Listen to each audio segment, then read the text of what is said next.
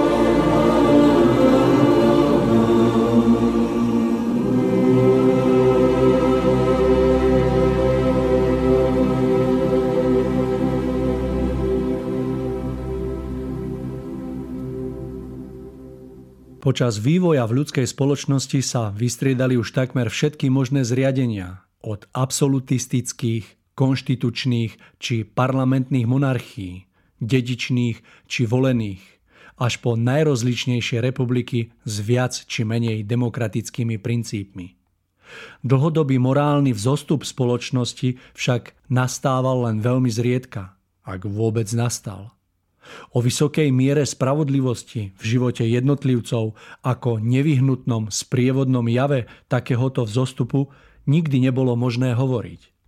V prípade, že systém vynútenia spravodlivosti nebol dostatočne tvrdý na každé ustanovenie, na každý pozemský zákon, ktorý na papieri vyzeral sľubne a účinne, sa našiel spôsob, ako ho šikovne obísť, alebo sa našli jednotlivci, ktorí ho jednoducho nerešpektovali.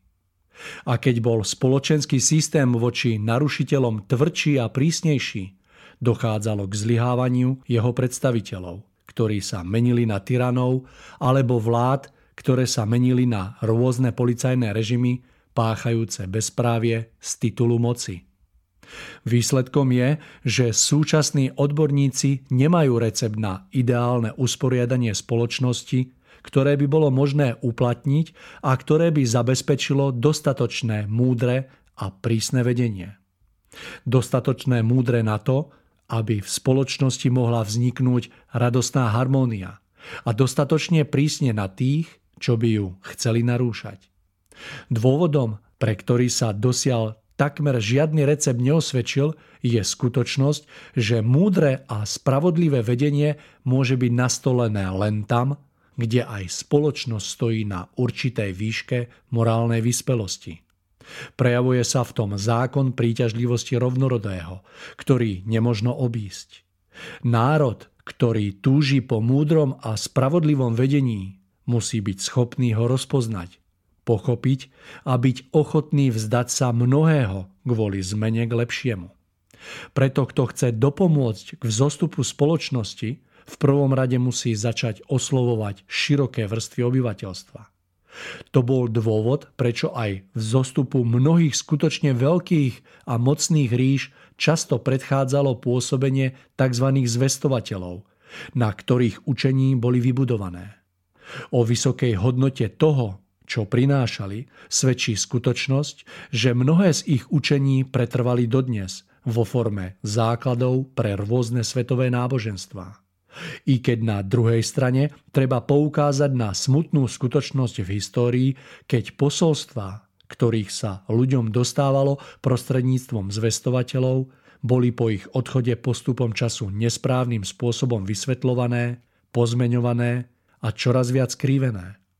Podobne aj život v mocných a doďaleka žiariacich ríšach, ktoré mohli vzniknúť len vďaka uplatneniu hodnôt prinesených do života, postupne upúšťal od múdrych zásad.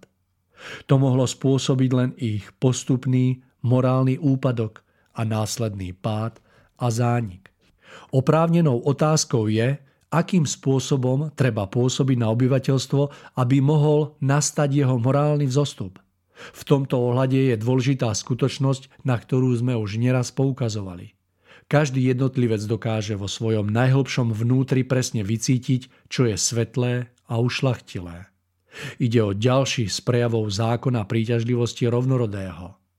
Vlastná duchovná podstata človeka, ktorá vznikla vo vysokých, svetlých úrovniach stvorenia, je k ním magneticky priťahovaná. Jedine záchvevy odtiaľ, s ktorými je rovnorodá, v nej rezonujú, vyvolávajú čistú radosť, duchovné naplnenie. Je to naozaj tak. Každý človek až do špiku kostí presne cíti, čo je naozaj dobré a čo nie, a teda aj to, čo skutočne vedie k duchovnému vzostupu. To, že i napriek tomuto cíteniu je v tom na zemi toľko zmetku, že i napriek tomu sa ľudia z akademických kruhov dohadujú, čo patrí k pojmu dobro, a nevedia sa zhodnúť na objektívnej definícii, na ktorej by mohli postaviť svoje zriadenia, že i napriek tomu počuť dokonca myšlienky, že objektívna pravda, a teda ani stvoriteľ neexistujú, je spôsobené len tým, že o tom všetkom hlbajú. Inými slovami, snažia sa duchovné hodnoty uchopiť rozumom, pozemským nástrojom človeka, ktorému je a aj bude všetko duchovné cudzie a ktorý je tiež priťahovaný len k svojmu rovnorodému, nie tak čistému a ušlachtilému. Následkom toho je, že takto vedome alebo nevedome hlbajúci ľudia obmedzujú pôsobenie svojho ducha tým, že ho pokladujú za menejcenného, nepočúvajú, čo im hovorí prostredníctvom jemných záchvevov tušenia alebo svedomia, pretože sa radšej prikláňajú k reálnemu hlasu rozumu, ktorý oveľa lepšie vyhovuje pozemským prianiam. Ich obmedzovaný duch potom stále slabne, malátne. Keď z neho aj niečo vychádza, je čoraz viac analyzované, posudzované, prefiltrované, zmenené, dá sa povedať doslova pokrivené a zdeformované dnešným spôsobom myslenia. Ľudia takto poznačení nemôžu ani pri najväčšom materiálnom blahobite cítiť vnútornú radosť, duchovné naplnenie, pretože to sú prirodzené známky živosti, pohyblivosti ducha. Miesto toho cítia duchovnú prázdnotu, ktorú sa snažia zakryť pozemskými radovánkami. Medzi ne možno zaradiť veľké množstvo vášni alebo pocitov uspokojovania pozemského ega. Ako začarovaný kruh to spôsobuje ešte väčšiu závislosť na pozemskom. Následkom toho je vlastný duch človeka o to pevnejšie spútavaný a o to viac oslabovaný, čo môže viesť až k lenivému duchovnému spánku a napokon k duchovnej smrti. Prelomiť tento stav nie je vôbec ľahké, pretože u väčšiny obyvateľov by taká zmena nebola dobrovoľná, obrátili by sa proti nej. V mnohých prípadoch môže už len veľké utrpenie, spojené so zrútením doterajších materiálnych istôt, prispieť ich citovému prebudeniu. Pravdaže, ak pritom ešte viac nezatrpknú. Svet neviazaného bujnenia vášni a závislosti však so sebou strháva aj mnohých tých, čo túžia po niečom lepšom, ušľachtilejšom. Aj by chceli, ale nemôžu sa oslobodiť, pretože ich duch nie je natoľko silný, aby prekonal slabosti svojho pozemského tela, do ktorých sa kedysi dobrovoľne alebo z ľahostajnosti zamotal. Slabosti, ku ktorým nepatria len mnohé viac či menej známe závislosti, ale aj naučený a zažitý spôsob myslenia. Preto ďalšou nevyhnutnou podmienkou, ktorú musíme vziať do úvahy na dosiahnutie vzostupu spoločnosti, je odstránenie všetkých rozkladných vplyvov na myslenie a cítenie ľudí. Ide o všetky vplyvy, ktoré podnecujú nezdravé telesné žiadostivosti, nespravodlivé túžby v porušovaní rovnováhy, v dávaní a braní. Vplyvy, ktoré podnecujú nezdravú fantáziu alebo neukojiteľnú túžbu po ovládaní iných. Ľudia, postavme sa na obranu všetkého ušľachtilého a čistého. Snažte sa to presadzovať vo svojom myslení, cítení, celom svojom konaní, a to trvalo bez akéhokoľvek prerušenia. Nech by sa dialo čokoľvek. Nezlaknite sa nepochopenia, problémov, ktoré budete mať vo svojom okolí. Veď práve vo vytrvalosti a nepoľavujúcom úsilí v boji s temnými vplyvmi váš duch zosilnie natoľko, že budete môcť byť oslobodení. A aj vaša cesta bude čoraz radostnejšia. Stanete sa vzorom pre milióny iných. Pomôžete im ako skala, oáza nádeje v rozbúrenom mori, ku ktorej sa budú môcť primknúť v čase najväčšej núdze. Staňme sa tak účinným nástrojom na to, aby mohli byť dosiahnuté ďalšie dôležité zmeny smerujúce k vzostupu ľudstva.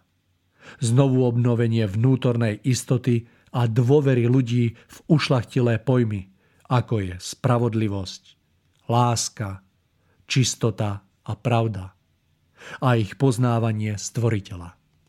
Príjemný, dobrý podvečer, milí poslucháči. Tentokrát z pohodlia vlastného domova vás srdečne zdravím a zároveň vítam v úvode ďalšieho v poradí 33. vydania relácie Ešte sa to dá zachrániť. Dni roka 2020 ubiehajú ako voda, posunuli sme sa do septembra, teda do záži a my si opäť sadáme za mikrofóny, aby sme sa s vami podelili o náš pohľad, o naše myšlienky a úvahy dnes na celosvetovo veľmi aktuálnu tému koronavírus. Dnes si opäť poodkryjeme závoj duchovných súvislostí diania okolo nás a budeme hovoriť o skutočnostiach, o ktorých sa nehovorí v súvislosti s koronavírusom COVID-19. Ak by počas relácie vo vás vyvstali nejaké otázky alebo by ste chceli vyjadriť svoj názor, neváhajte a napíšte nám či už na mariokováček@seznam.cz, prípadne tomášlajmon@gmail.com A na samotný záver mojho úvodu už len dodám, že Mário Kováček je moje meno a budem vás dnešnou reláciou sprevádzať. A teraz už by som veľmi rád privítal mojho dnešného hostia, s ktorým sa budem na tému koronavírus rozprávať a ktorým je pán Milan Šupa, ktorý síce nesedí vedľa mňa, ale ktorého by som mal mať na telefonickej linke. Takže to hneď vyskúšame. Pán Šupa, želám vám príjemný, krásny podvečer. Verím, že sa počujeme. Áno, áno, počujeme sa. Pán Šupa, teším sa, že sa počujeme po tak troška dlhšej dobe, rovnako sa teším na naše rozprávanie, na váš pohľad na vec. Takže koronavírus, skutočnosti, o ktorých sa nehovorí, odozdávam vám slovo, nech sa páči, skúste taký ľahký úvod do tejto témy. Áno, tak ja by som v prvom rade chcel pozdraviť všetkých poslucháčov. My dnes budeme hovoriť o téme, ktorá je v podstate stále aktuálna. Ide o koronavírus a krízu s ním súvisiacu. Či už chceme, alebo nie, je to niečo, čo reálne existuje, čo nám zasiahlo do života, čo nám mnohým život aj určitým spôsobom zmenilo. No a my sa s tým musíme nejakým spôsobom vysporiadať. A samozrejme, najlepšie je vysporiadať sa s tým správnym spôsobom. Tak, ako je to v skutočnosti treba. Ale ak to chceme dokázať, tak jednoducho my si musíme uvedomiť, čo sa vlastne deje a v akom kontexte sa to deje, aby sme skutočne mohli zaujať správny postoj a výjsť z týchto udalostí ako víťazi a nie ako porazení. Koronavírus predstavuje určitú platformu, určitú realitu, určitú skutočnosť, na pozadí ktorej sa odohráva stret dvoch základných protichodných síl jestvujúcich na Zemi a v našom univerze. Na pozadí koronavírusovej krízy teda dochádza k stretu sily temna, nízkosti, deštrukcie, ovládania, zotročovania a zla na jednej strane a sily dobra, svetla, mieru, ušľachtilosti a posunu civilizácie na vyššiu úroveň duchovného sebauvedomenia na druhej strane. Tento boj je bojom odvekým. On tu v podstate bol vždy. Ale dnešná doba je výnimočná tým, že v nej pôjde o konečný stret. To znamená o konečný stret, v ktorom má jedna strana zvíťaziť a druhá strana má byť porazená. Má teda zvíťaziť buď strana temnoty, zotročenia, ovládnutia a zla, alebo strana dobra, vzostupu, mieru a harmonie. Je samozrejme, že nikto z nás nechce, aby zvíťazila strana zla. Ale ak to nechceme, tak jednoducho musíme priložiť aj my ruku k dielu. To znamená, že minimálne musíme vedieť o týchto skutočnostiach. Musíme vedieť o tomto boji, ktorý sa odohráva na pozadí koronavírusovej krízy a musíme sa snažiť oveľa vedomejšie spolupracovať so silami svetla. Konkrétne asi tak, že by sme mali pochopiť, o čo vlastne svetlu ide, aké záujmy hájí a presadzuje a o čo sa vlastne usiluje. No a práve toto je tým, o čom sa vôbec nikde nehovorí a o čom sa vôbec nevie. Ale práve toto je tým najzásadnejším, čo by mali ľudia vedieť, aby pochopili, v akom skutočnom kontexte treba toto dianie vnímať a zvládať. No a práve o tomto má byť naša dnešná relácia. Práve túto fatálnu a zúfalú medzeru v poznaní duchovných zákonitostí v súvislosti s koronavírusovou krízou sa dnes pokúsime aspoň čiastočne zapátať. Ono je to totiž tak, že keď sa v minulých dobách udialo niečo pandemického, podobného rozsahu, než je to u nás, alebo aspoň približného rozsahu, minulé generácie k tomu pristupovali úplne inak, než my. Videli v tom v prvom rade podnet k pokániu. Ak to mám vyjadriť našou súčasnou rečou, videli v tom podnet k seba reflexii ohľadom toho, čo robia zle mravne, morálne a duchovne. Toto sa snažili poznať a toto sa snažili v prvom rade napraviť. My sa dnes síce tiež pýtame, čo sme urobili zle, ale len na báze materializmu. Hovoríme o čínskych mokrých trhoch ako o mieste vzniku koronavírusu. Existujú rôzne konšpiračné teórie o tom, že ide o umelo vytvorený vírus a podobne. Avšak otázka, čo robíme zle z hľadiska mravnosti, morálky a duchovných zákonitostí, keď sme nútení takéto niečo prežívať, táto otázka nikde nezaznieva.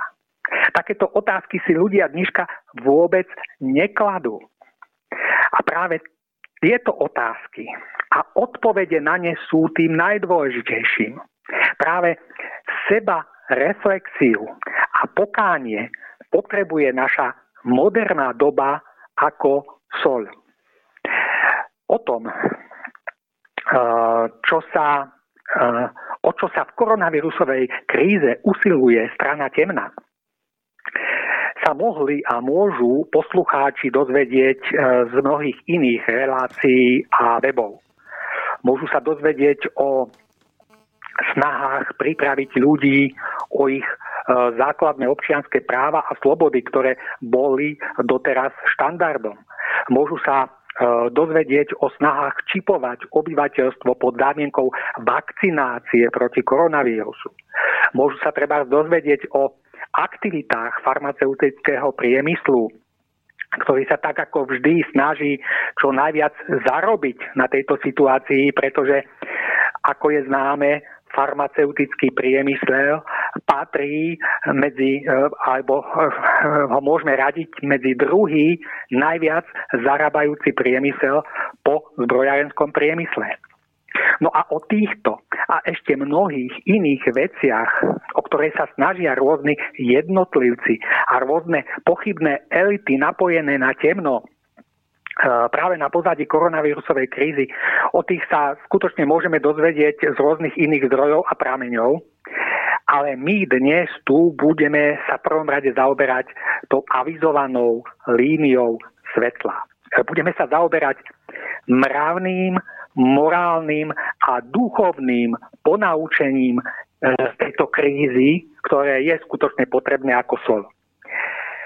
More udalostí sa v mohutných prílivových vlnách valí na toto naše ľudstvo a my v tomto prívale môžeme buď zahynúť, alebo ním môžeme prejsť doslova suchou nohou, a to v dôvere v dobro, vo svetlo a v jeho princípy. Stručne a jedným slovom vyjadrené, s dôverou stvoriteľa. Kto takúto dôveru bude mať, bude skutočne schopný prejsť morom nadchádzajúcich udalostí bez újmy. Predtým sa toto more rozstúpi a on prejde bezpečne tam, kde stvoriteľ chce už konečne nás všetkých mať. Kto však túto dôveru mať nebude, toho more udalosti zavalí. On sa v ňom utopí a nakoniec zahynie. Aby práve k tomuto nedošlo, musí mať človek skutočne silnú dôveru v Pána, v dobro a v jeho princípy, ako i dôveru v to, že všetko sa raz nakoniec v dobre obráti. No a práve k napomáhaniu vybudovania tejto dôvery má poslúžiť naša relácia. Má poslúžiť na to, aby si ľudia uvedomili, že nič nie je náhoda. Že všetko je s veľkou múdrosťou usmerňované a riadené. Že náš svet a my všetci v ňom sme v rukách Pána a jeho vôle. A táto vôľa nás mocne tlačí k tomu, čo je pre nás naozaj a nie len zdanlivo dobré. A našou úlohou je toto poznať a s dôverou sa včleniť do prúdu udalostí, ktoré nie sú, ako už bolo naznačené, náhodné, ale do najmenších detailov usmerňované a riadené všemocnou vôľou najvyššieho. Takže toto by bolo tak možno v stručnosti na úvod asi všetko. Pán Šupa, ja sa na to veľmi teším, pretože ako býva zvykom v našich reláciách, aj dnes budeme poodkrývať, nazvem to, závoj duchovných súvislostí, kde je skrytá vlastne podstata celého diania. Verím, že sa nám to aj tunák dneska podarí. Začal by som takou otázočkou. Hovorili ste, že nič nie je náhoda, že všetko je s dokonalou presnosťou riadené a usmerňované. Mohli by ste teraz tak nejako reálne dokázať, že toto vaše tvrdenie platí aj v súvislosti, nazvem to, s koronavírusom, krízou? Áno. Ja osobne sa nezaoberám numerológiou, ale tak zhruba rámcovo viem, o čo v nej ide. Týmto samozrejme nechcem nejako propagovať numerológiu. Ja osobne sa skôr riadím vo všetkých situáciách svojim cítením a práve ním sa snažím posudzovať všetko, čo sa deje okolo nás. A na základe toho k tomu zaujímam určité postoje. Sú však ľudia, ktorí potrebujú aj nejaké hmatateľnejšie argumenty. A to práve treba vo forme duchovného významu a posolstva čísel tak, ako to robí numerológia. Prečo o tom hovorím? Pretože nedávno som mal rozhovor s jednou známou, ktorá sa venuje práve tejto numerológii. A my sme sa rozprávali o rôznych veciach a keď prišla reč na koronavírusovú krízu, povedala mi, že COVID-19, presnejšie povedané číslo 19, ktorý sa teda s ním spája, má z numerologického hľadiska veľmi zásadný význam a veľmi zásadnú výpovednú hodnotu. V čísle 19 sa totiž nachádza prvé a zároveň aj posledné číslo numerologickej stupnice. Ja by som teraz tak pre úplných začiatočníkov vysvetlil, ako sa v numerológii počítajú čísla. Asi takto. Vezmime si treba číslo 259, ktoré môžeme rozložiť na jednotlivé čísla, to znamená 2 plus 5 plus 9. A výsledné číslo je potom ich súčtom. To znamená, v našom prípade je to číslo 16. A to opäť môžeme rozložiť na 1 plus 6. Takže konečným výsledkom dostaneme ako jedno číslo, číslo 7. To znamená, že môžeme povedať, že číslo 259 sa zachvieva v sedmičke. A číslo 7 nesie v sebe z hľadiska numerológie určité posolstvo. Tak ako v podstate každé iné číslo z tejto numerologickej stupnice. No a po tomto nevyhnutnom úvode sa teraz pozrime práve podrobnejšie na číslo 19 a na posolstvo, ktoré z numerologického hľadiska sprostredkováva celému svetu. Ako už bolo naznačené, jednotka predstavuje začiatok a deviatka predstavuje koniec. To znamená, že posolstvo čísla 19 v súvislosti s koronavírusom je veľmi jednoduché. Znamená začiatok konca. Ako to treba chápať?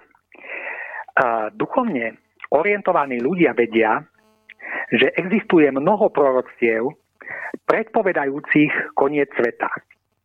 Sú to napríklad Sybiliné proroctvá, Zjavenie Jánovo, čiže Apokalypsa, alebo treba známy majský kalendár, ktorý túto kritickú dobu situuje približne do roku 2012, kedy bol mnohými ľuďmi skutočne očakávaný koniec sveta. Z hľadiska vývoja ľudstva na našej planéte žijeme teda vo veľmi výnimočnej dobe. Ide o dobu, v ktorej sa má skončiť stará paradigma myslenia a správania ľudstva a začať paradigma úplne iná. Má začať zlatý vek našej civilizácie, postavený na preferovaní hodnôt ducha. Na Zemi už teda nemajú vládnuť ako prvoradé hodnoty materiálne. Táto paradigma má padnúť a zahynúť a spolu s ňou majú padnúť a zahynúť všetci jej služobníci, priaznivci a stúpenci, ktorí vo svojom uctievaní modly matérie, zisku a konzumu ubližovali ľuďom, zvieratám i prírode.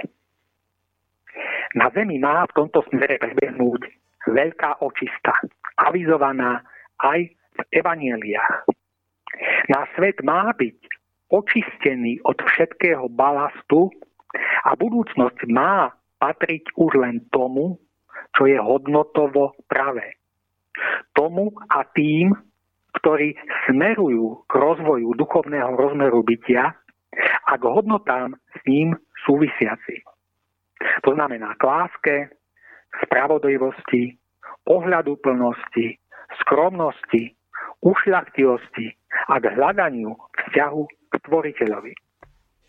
Staré má teda zaniknúť a má vzniknúť nové.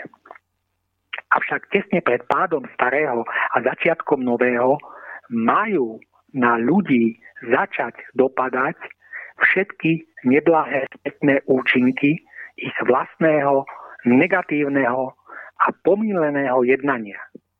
Ako sa o tom hovorí napríklad v Apokalypse.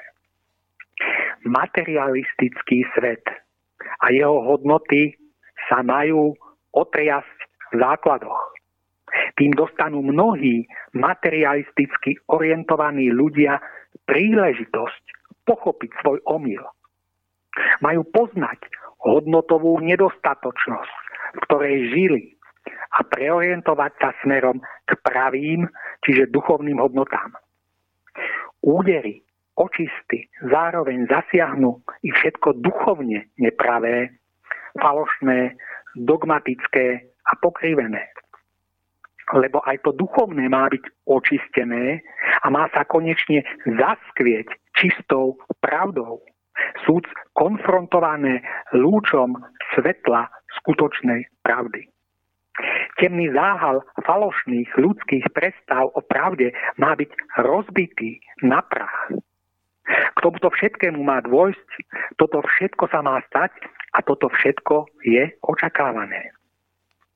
No a zrazu prichádza COVID-19 a skutočne otria sa svetom ľudským. Doslova ho zráža na kolená, zaháňa ľudí do karantény a núti ich premýšľať o svojom živote a prehodnocovať ho.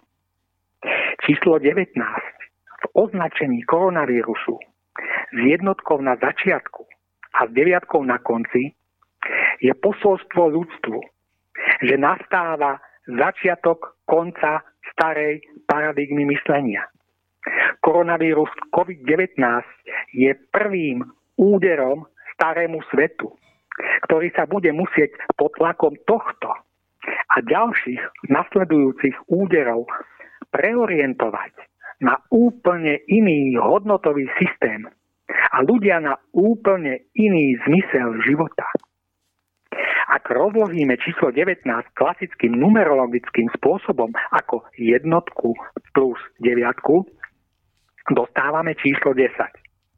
A ak číslo 10 opäť rozložíme na jednotku plus nulu, dostávame výsledné číslo 1. dostávame jednotku ako nový začiatok. Koronavírusom COVID-19 došlo teda k začiatku konca starého systému usporiadania vecí a po jeho konci začne niečo úplne nové. Začne úplne nová epocha na Zemi.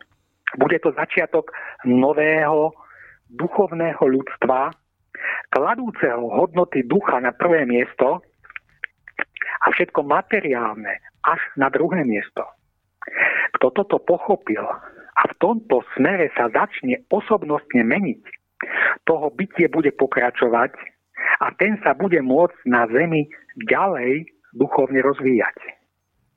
Kto však toto nepochopí, kto to bude ignorovať a vysmeje sa tomu, pretože sa krčovito fixuje iba na to staré a minulé, preto ho bude nevyhnutný koniec starého sveta a jeho osobným koncom. Koncom jeho osobného bytia, ktoré sa nebolo schopné vyšvihnúť na vyšší level. A preto ako čosi vývojovo neperspektívne jednoducho vyhynie tak, ako vyhynuli rôzne iné druhy, ktoré neboli schopné reagovať na nové evolučné výzvy. Ako teda vidieť, to, čo sa deje a čo sa má udiať, je tlačené aj do symboliky čísel. Iba je treba správne dešifrovať ich posolstvo. Najdôležitejšie zo všetkého preto je, aby sme sa vážne zamerali na svoje duchovné obrodenie. To, ako sa správne duchovne obrodiť a akým sa treba stať, svetu ukázal už Mojžiš v 10. prikázaní. Ukázal nám to aj Ježiš vo svojom učení, postavenom na dvoch pilieroch. Na láske k blížnemu ako k sebe samému a na láske k stvoriteľovi. Touto cestou treba ísť, avšak v jej čistej, pravej, pôvodnej a neskreslenej podobe. Ale pretože táto čistá a autentická podoba Mojžišovho desatora a Ježišovho učenia bola ľuďmi zakalená a pokrivená, dostal náš svet v dobe súdu duchovnú oporu v podobe posolstva ducha pravdy. A v ňom môže nájsť pôvodnú podobu Mojžišovho i Ježišovho učenia, pretože pravda je len jedna a túto pravdu je potrebné poznať, pochopiť a naplňovať.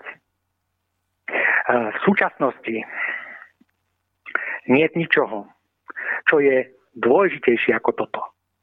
Pretože nadchádzajúce dianie nás bude všetkých tlačiť k duchovnej premene. A my by sme preto mali presne vedieť, ako túto premenu v sebe správne uskutočniť, aby sme mohli obstáť ako duchovne perspektívni a nemuseli byť naveky stratení a zatratení. Pán Šupa, my ako aj naši poslucháči už vedia, že všetko, čo sa deje okolo nás, chce nám niečo povedať, chce nás niečomu naučiť, chce, aby sme niečo pochopili. Určite aj koronavírusová kríza má pre nás nejaké posolstvo a chce, aby sme si niečo uvedomili. Čo konkrétne si máme pod jej tlakom uvedomiť podľa vás? No, podľa mňa sú to také dve základné veci. V prvom rade si je treba uvedomiť, že žijeme v univerze, v ktorom pôsobí vyššia moc. Ide o inteligenciu, ktorá usmerňuje vesmírne dianie celkom konkrétnym smerom. Smerom k stále vyššiemu rozvoju. K rozvoju ducha a pravých, vysokých, vznešených a ušľachtilých hodnôt. A všetko jestvujúce musí týmto vytýčeným smerom kráčať, pretože nie je schopné trvalo sa priečiť vôli vyššej moci. Musí týmto smerom kráčať, či už chce, alebo nechce. Dobrovoľne, alebo na silu. Z tohto uhla pohľadu sa treba dívať aj na súčasné dianie. Prvým posolstvom, ktoré máme všetci pochopiť, je posolstvo pokory. Dostávame školu a pomerne tvrdú lekciu pokory. Ľudstvo totiž zabudlo na stvoriteľa a jeho zákony. Žije si samo pre seba a v rámci svojich vlastných zákonov a priorit. Ľudstvo zabudlo na vôľu vyššej moci, ktorú by malo vo stvorení naplňať. A tak sa duchovne, morálne a mravne rozvíjať. Ľudstvo sa domnieva, že si vystačí samo so svojou ekonomikou, technikou, konzumom a materialistickým ponímaním života. A zrazu príde niečo, čo zásadným spôsobom otrasie všetkým, čo doteraz tak pomerne uspokojivo fungovalo. Zrazu príde niečo, čo doslova zmrazí a na maximálnu mieru utlmí všetko doterajšie ľudské snaženie. Zrazu ľudstvo, jednotlivé národy i jednotlivci do hĺbky duše prežívajú svoju krehkosť a zraniteľnosť. Zrazu prichádza pochopenie, že napriek všetkému, čo moderný svet dokázal, môže byť behom pár dní položený alebo doslova zrazený na kolená. Na základe všetkých týchto skutočností, ktoré nie sú nejakým výplodom fantázie, ale sa v skutočnosti aj reálne okolo nás diali, musia ľudia na vlastnej koži prežívať, že predsa len existuje čosi, čo nás presahovalo a vždy bude presahovať. Čosi, čo je silnejšie ako všetko ostatné. A my to musíme rešpektovať a podriadiť sa tomu. To, čo teda majú ľudia ako prvé pochopiť v súvislosti so súčasnou koronavírusovou krízou, je realita existencie vyššej moci, ktorá nás presahuje. Ľudia majú opätovne získať bázeň a úctu pred vyššou mocou. Ľudia majú opätovne získať strátenú pokoru. Ľudstvo v súčasnosti dostáva dôraznú lekciu pokory pred čímsi vyšším, pred mocou Božou. Toto je prvá základná vec, ku ktorej pochopeniu sme doslova tlačení tým, čo sa dnes deje. No a čo je tým druhým? Koronavírus urobil prietrž alebo výrazne obmedzil všetok doterajší pohyb ľudí na našej planéte. Urobil prietrž extrovertnej, konzumnej a komerčnej expanzii nielen vo svete ako takom, ale aj v rámci každého jednotlivého štátu. Pretože boli eliminované na začiatku krízy takmer všetky aktivity vo forme divadiel, kín alebo rôznych kultúrnych aktivít. Bolo eliminované spoločenské stretávanie v reštauráciách, pohostinstvách alebo na športových podujaciach. Ulice miest boli teda v tej vrcholej krízy v tom marci, apríli vyľudnené. Koronavírus zahnal všetkých domov. Zahnal ich dovnútra. Dovnútra. Zamysleli ste sa nad tým, k pochopeniu, čoho sa nás snaží dotlačiť inteligencia, ktorej vôli podlieha všetko, čo jestvuje v našom stvorení. Bez ktorej vôle ani len jediný lístoček nespadne dolu zo stromu. Násilím a nátlakom posúva našu pozornosť zo všetkého toho vonkajšieho smerom dovnútra, smerom do nášho vlastného vnútra. V evanjeliách sa píše: Kráľovstvo nebeské je vo vás. Kráľovstvo nebeské a jeho hodnoty sú teda v každom z nás. Sú v našom vnútri. Iba je nám treba zamerať sa týmto vnútorným smerom. A koronavírusová kríza nám všetkým k tomu dala príležitosť. Dala nám k tomu priestor a čas. Doslova nás k tomu nútila. No a k tomu, aby sme sa konečne začali aby sme konečne začali správnym spôsobom uvažovať a pracovať na sebe vo svojom vnútri, k tomu dostávame v dnešnej dobe extrémne silné podnety. Trebárs vo forme desivej fotografie, ktorá na začiatku krízy obletela sociálne siete, išlo o fotku z talianského Bergama, urobenú z okna bytu na poschodí smerujúceho na hlavnú ulicu. Na ulici bolo vidieť kolónu vojenských aut, v ktorých boli prevážané tela obeti koronavírusu do spalovní v okolí mesta, pretože krematória už kapacitne nestačili. Toto sa dialo na začiatku krízy. Ak sa dnes pozrieme treba na Spojené štáty americké, tam dosiahol počet mŕtvych momentálne 150 000. To je neuveriteľné číslo, ak si uvedomíme, aké mali Američania straty vo Vietname. Vo Vietname mali straty 50 000 vojakov a vtedy sa rozbehli po celej Amerike protesty za ukončenie vojny, pretože tie straty už boli neúnosné. A teraz tu nie je ani vojna a Amerika má straty 150 000 ľudí. Takže to sú nesmierne silné podnety na to, aby sa človek naozaj nad týmito vecami zamýšľal. Toto sú skutočne veci, ktoré musia veľmi silne otriasť každým človekom.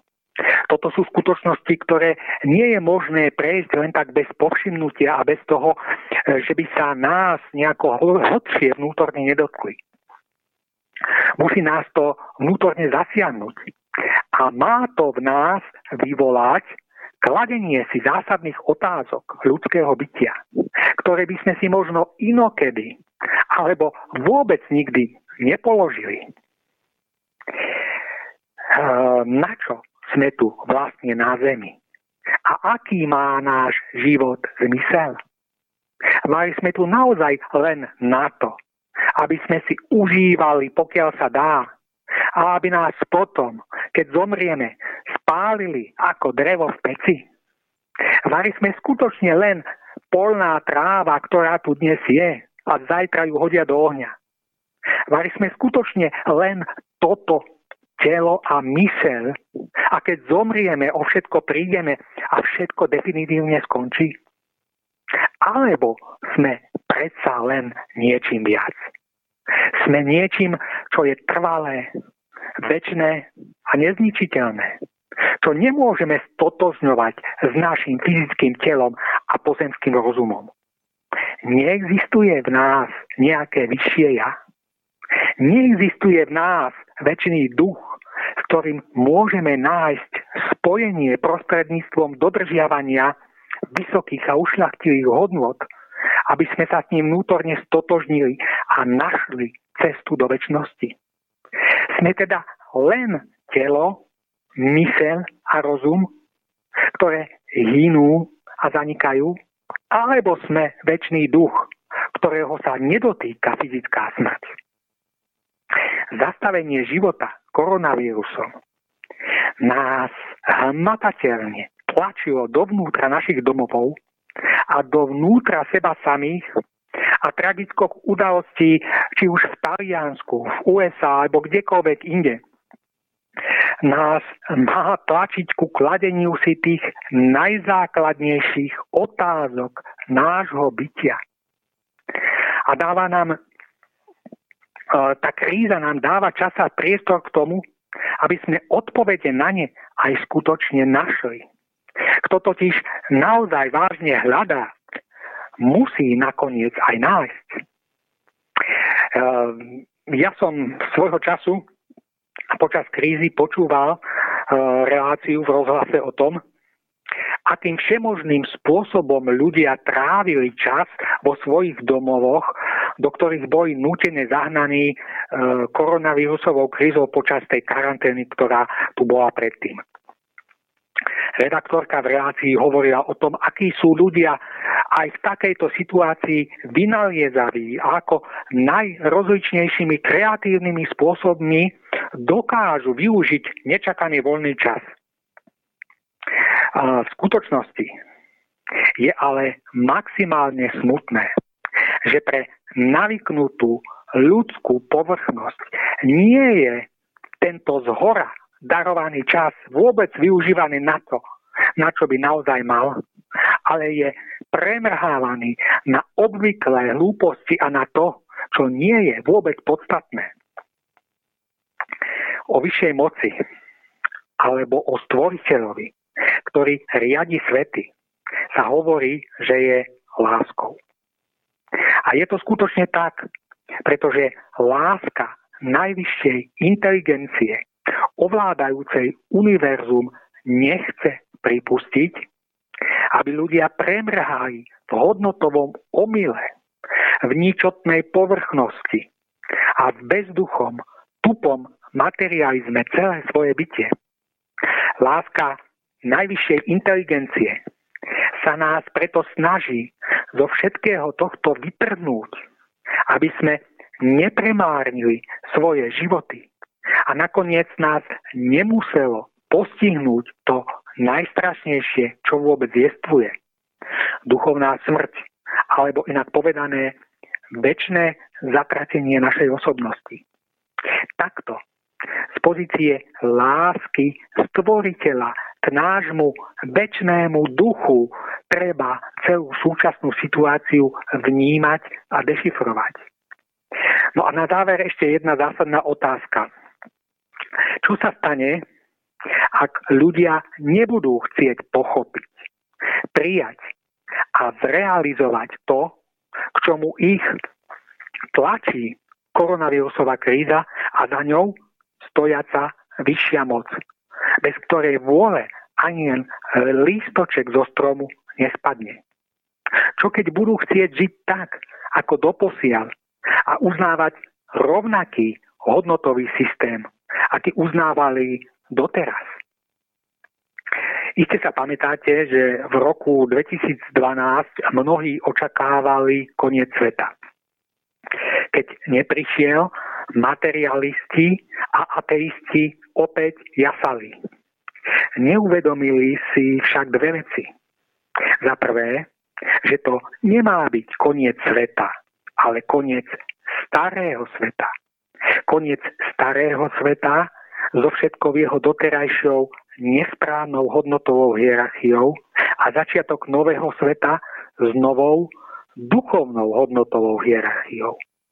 No a za druhé si neuvedomili, že to nie je otázka jedného dňa, začínajúceho poslednými minútami roku 2011 a prvými minútami roku 2012.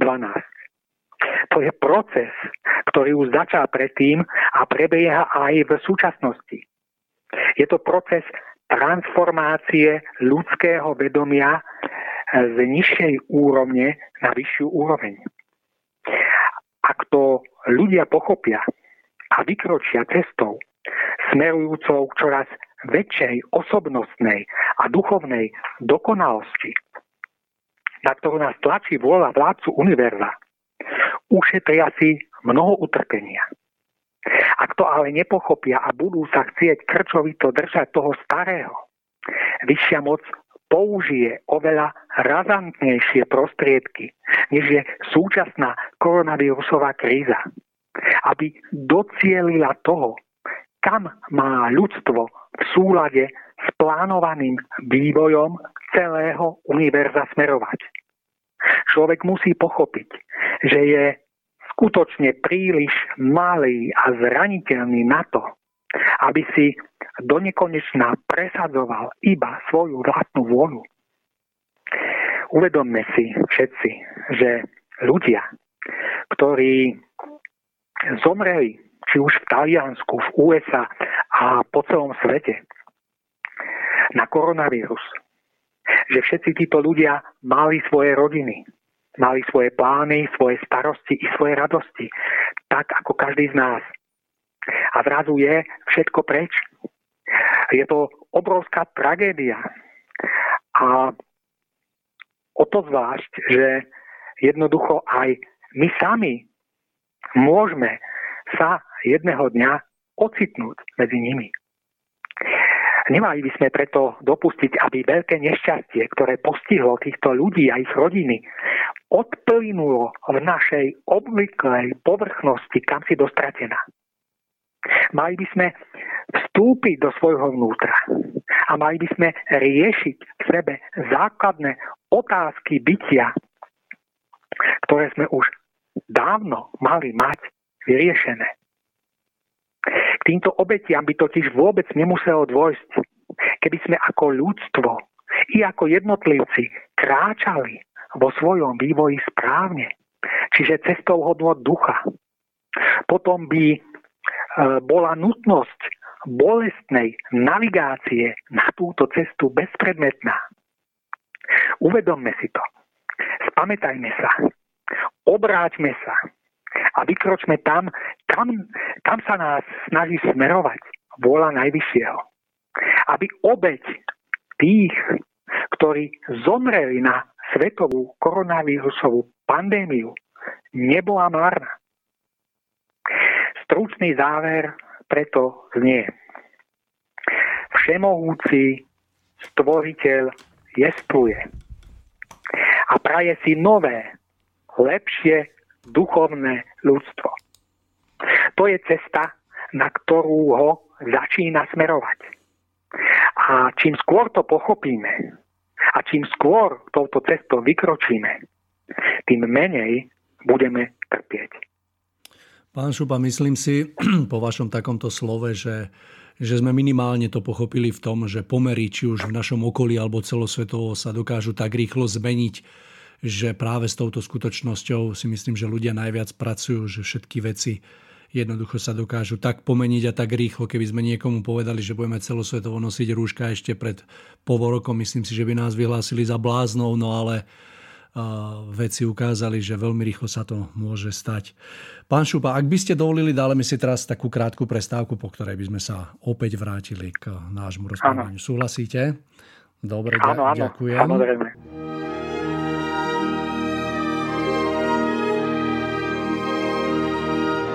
Nalaďte se na dobrou vlnu s rádiem Bohemia.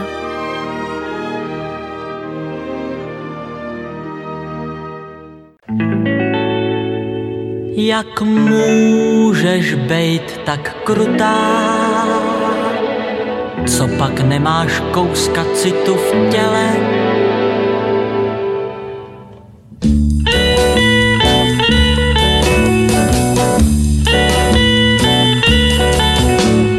Kytáru jsem koupil kvůli tobě a dal jsem za ní celý tátův plát.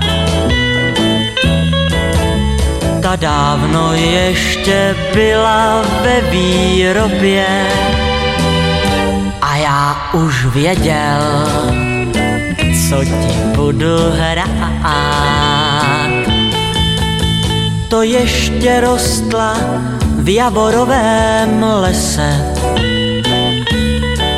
a jenom vítr na to dřevo hrál. A já už trnul, jestli někdy snese žár, který ve mně denně narůstal. S tou kytárou teď stojím před tvým domem. Měj soucit aspoň k tomu javoru.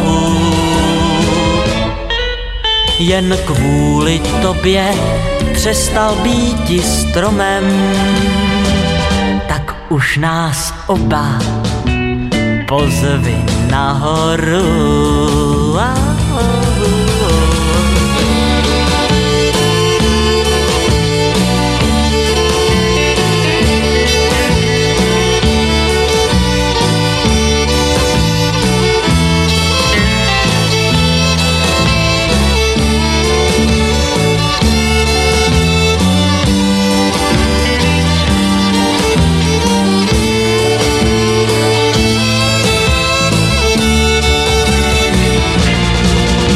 tu kytáru jsem koupil kvůli tobě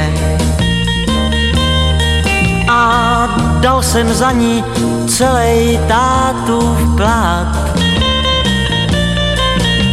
Ta dávno ještě byla ve výrobě a já už věděl, co ti budu hrát. S tou kytárou teď stojím před tvým domem, měj soucit aspoň k tomu javoru. Jen kvůli tobě přestal býti stromem, tak už nás oba pozvi nahoru, pozvi nahoru, pozvi nahoru. Takže, milí poslucháči, po krásnej piesni a prestávke sme späť. Ja len pripomeniem, že s mojím dnešným hosťom, pánom Milanom Šupom, sa rozprávame na tému koronavírus, skutočnosti, o ktorých sa nehovorí, no a budeme v našom rozprávaní pokračovať. Takže, pán Šupa, verím, že vás mám na druhej strane. Áno, áno. Dobre, tak začnem takou otázkou do tohto ďalšieho vstupu. Má podľa vás koronavírus nejakú takú analogiu s minulosťou, s nejakým dianím alebo s udalosťou, ktorá sa prihodila už v minulých dobách? Ako vy vnímate práve túto skutočnosť? Mm-hmm. Viete čo, ja si nemôžem poradiť, ale ja osobne vidím veľmi veľkú analógiu medzi tým, čo sa deje v súčasnosti ohľadom koronavírusovej krízy a medzi tým, čo sa dialo kedysi začiat Mojžiša v Egypte. Princíp je totiž ten istý, len forma je iná. A tým princípom je, že vládca univerza prostredníctvom prírodných dejov prinúti ľudí skloniť sa pred jeho vôľou a pod tlakom vykonať to, čo on chce. Pod tlakom ich prinúti ísť tou cestou, ktorú on ukazuje.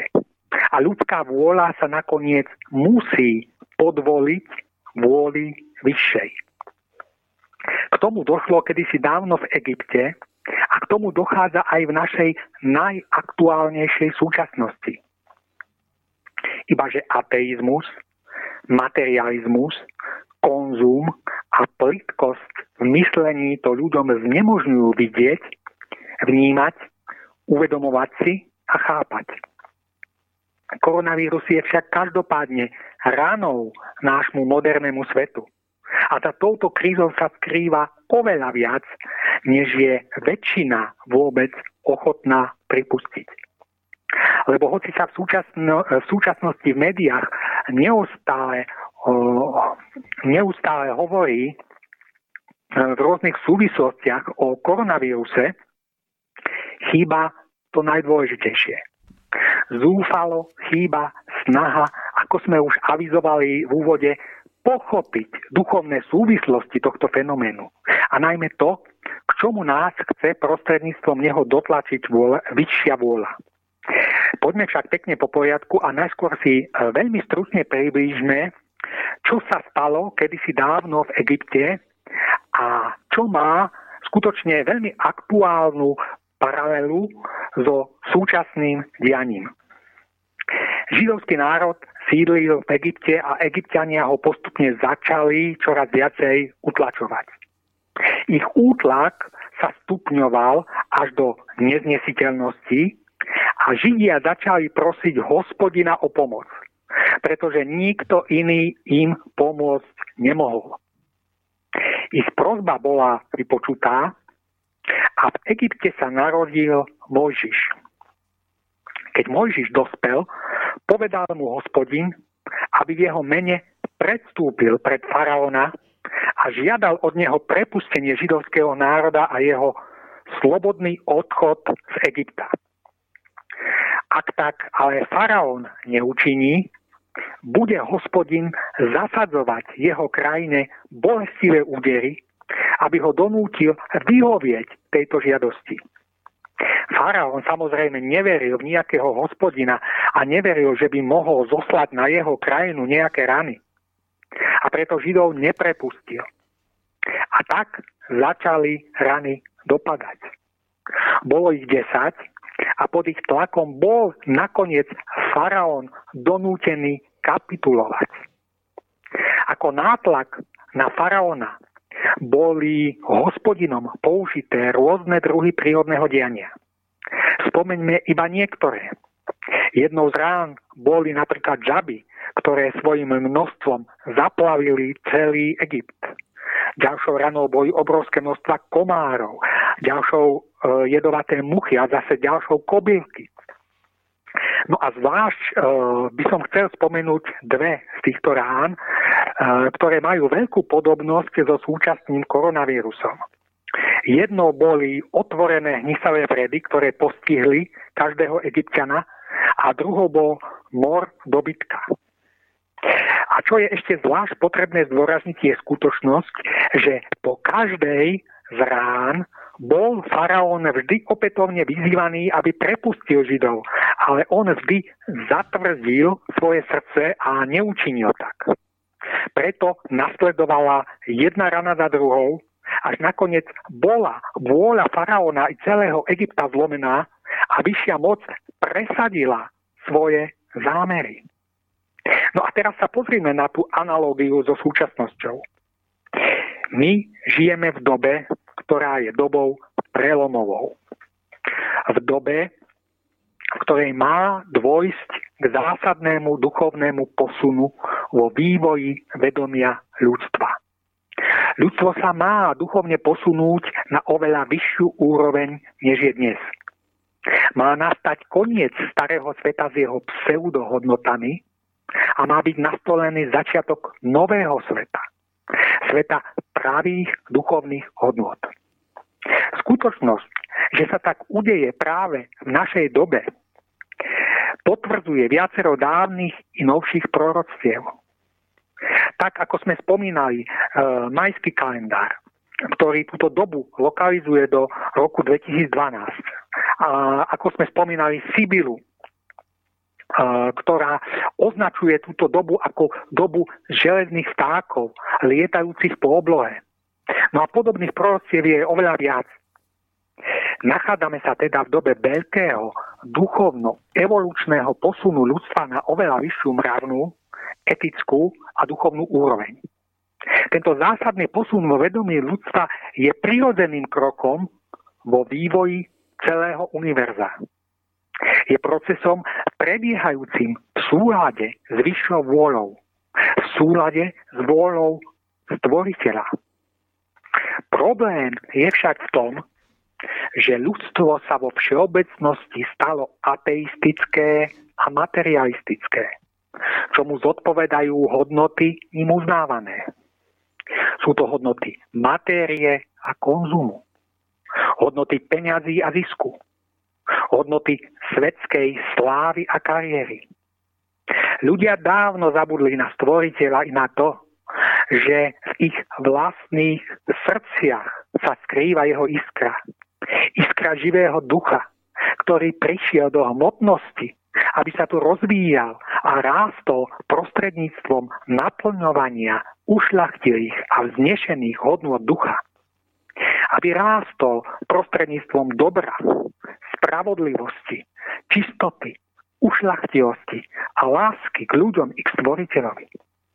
Toto je cesta, ktorou sme mali kráčať, pretože jedine týmto spôsobom sa môže na zemi rozvíjať a rásť náš duch, aby nakoniec v cnostiach dosiahol ľudskej dokonalosti a ako duchovne dokonalý mohol opustiť hmotnosť a vojsť do večnej ríše ducha, do kráľovstva nebeského. Ono je našim hlavným cieľom a jeho dosiahnutie je jediným pravým zmyslom nášho bytia. Každý z nás má teda v sebe Božiu iskru v podobe živého ducha. A tento duch v nás, toto naše pravé a vznešené ja, túži po stvoriteľovi. Túži po kráľovstve nebeskom. Túži po duchovnej slobode. Túži po slobodnom rozvoji a raste. Avšak toto naše pravé ja väčšina ľudí odsunula bokom a do úzadia tým, že sa podrobili diktátu racionality, rozumu a mysle. Náš rozum a našu myseľ s jej túžbami, cieľmi a čisto materialistickým zameraním sme začali vnímať ako stredobod svojej osobnosti. Naše nižšie ja, rozumu a mysle sme začali považovať za epicentrum svojej osobnosti tým, že sme sa s nimi a s ich žiadosťami plne stotožnili. A tak milióny ľudí na Zemi považujú za seba samých svoj rozum a svoju myseľ a na svoje práve duchovné ja a jeho potreby zabudli. Ich práve duchovné ja je uväznené a zabudnuté za clonou ich rozumu a mysle. Ich práve duchovné ja v nich však volá o pomoc a túži po slobode, aby sa mohlo slobodne rozvíjať, rásť v cnostiach a smerovať k Stvoriteľovi. Tak, ako kedysi trpeli Židia pod jarmom Egyptianov a prosili Hospodina o pomoc a on im pomohol, presne tak isto dnes trpí v ľuďoch ich vyššie duchovné ja pod jarmom rozumu a racionalisticko-materialistickej mysle. Trpí a prosí Hospodina o pomoc. A on prichádza, aby pomohol. Prichádza byť svet svojimi ranami, aby otriasol jeho racionálno-materialistickými istotami. Prichádza, aby svet pochopil, že nad našim materialisticko-racionalistickým usporiadaním sveta, nad našou ekonomickou, finančnou, vojenskou a vedecko-technickou silou stojí sila oveľa väčšia, ktorá je schopná všetkým týmto otriasť. Prichádza, aby ľudia pochopili, že jestvuje vyššia moc, ktorá je schopná všetkých izolovať a zahnať do karantény a tým im darovať čas na premýšľanie. Na premýšľanie o tom, čo je v živote skutočne dôležité. O tom, aké sú skutočné a práve hodnoty. O tom, aký má zmysel naše bytie. O tom, či sme skutočne len rozum a myseľ s ich potrebami. Alebo máme okrem v nich v sebe aj Božiu iskru v podobe nášho večného ducha s jeho potrebami. S potrebami, ktoré musia byť taktiež naplnené a uspokojené. Koronavírusová kríza je jednou z prvých rán a jej cieľom je oslobodenie nášho duchovného ja od tyranie nášho nižšieho rozumovo-racionálneho ja. Lebo nie rozum a myseľ s ich pozemskými hodnotami a cieľmi je tým, čo v nás má vládnuť. Vládnuť v nás má náš duch s jeho duchovnými hodnotami a cieľmi. Všetko to pozemské musí byť až druhoradé. Toto je rozhodujúcim poznaním, ku ktorému nás tlačí súčasná koronavírusová kríza. Pretože nová doba, nastávajúca vo stvorení, je dobou ducha. Je dobou slobody ducha a slobodného rozvoja ducha. Jedine duchu, ako tomu najvyššiemu v človeku, má slúžiť jeho nižšie ja v podobe rozumu a mysle. Nižšie ja má slúžiť nášmu vyššiemu ja a nie ho spochybňovať, vysmievať sa z neho, zotročovať ho a zapierať jeho existenciu. Hospodin, na ktorého sme pod vplyvom svojho nižšieho ja, reprezentovaného rozumom, myslou a ich čisto pozemskou orientáciou celkom zabudli. Tento nami zabudnutý Hospodin opäť povstáva, aby zasadzoval rany ľudskému nižšiemu ja a všetkému, čo vytvoril. Aby ľudia v samote vynútenej izolácie premýšľali, kým vlastne sú. Aby našli samých seba. Aby sa duchovne oslobodili a nastúpili cestu naplňovania pravých, vysokých a ušľachtilých duchovných hodnot. všetko, čo sa bude diať v nasledujúcich dňoch alebo rokoch, nás bude tlačiť jedine týmto smerom.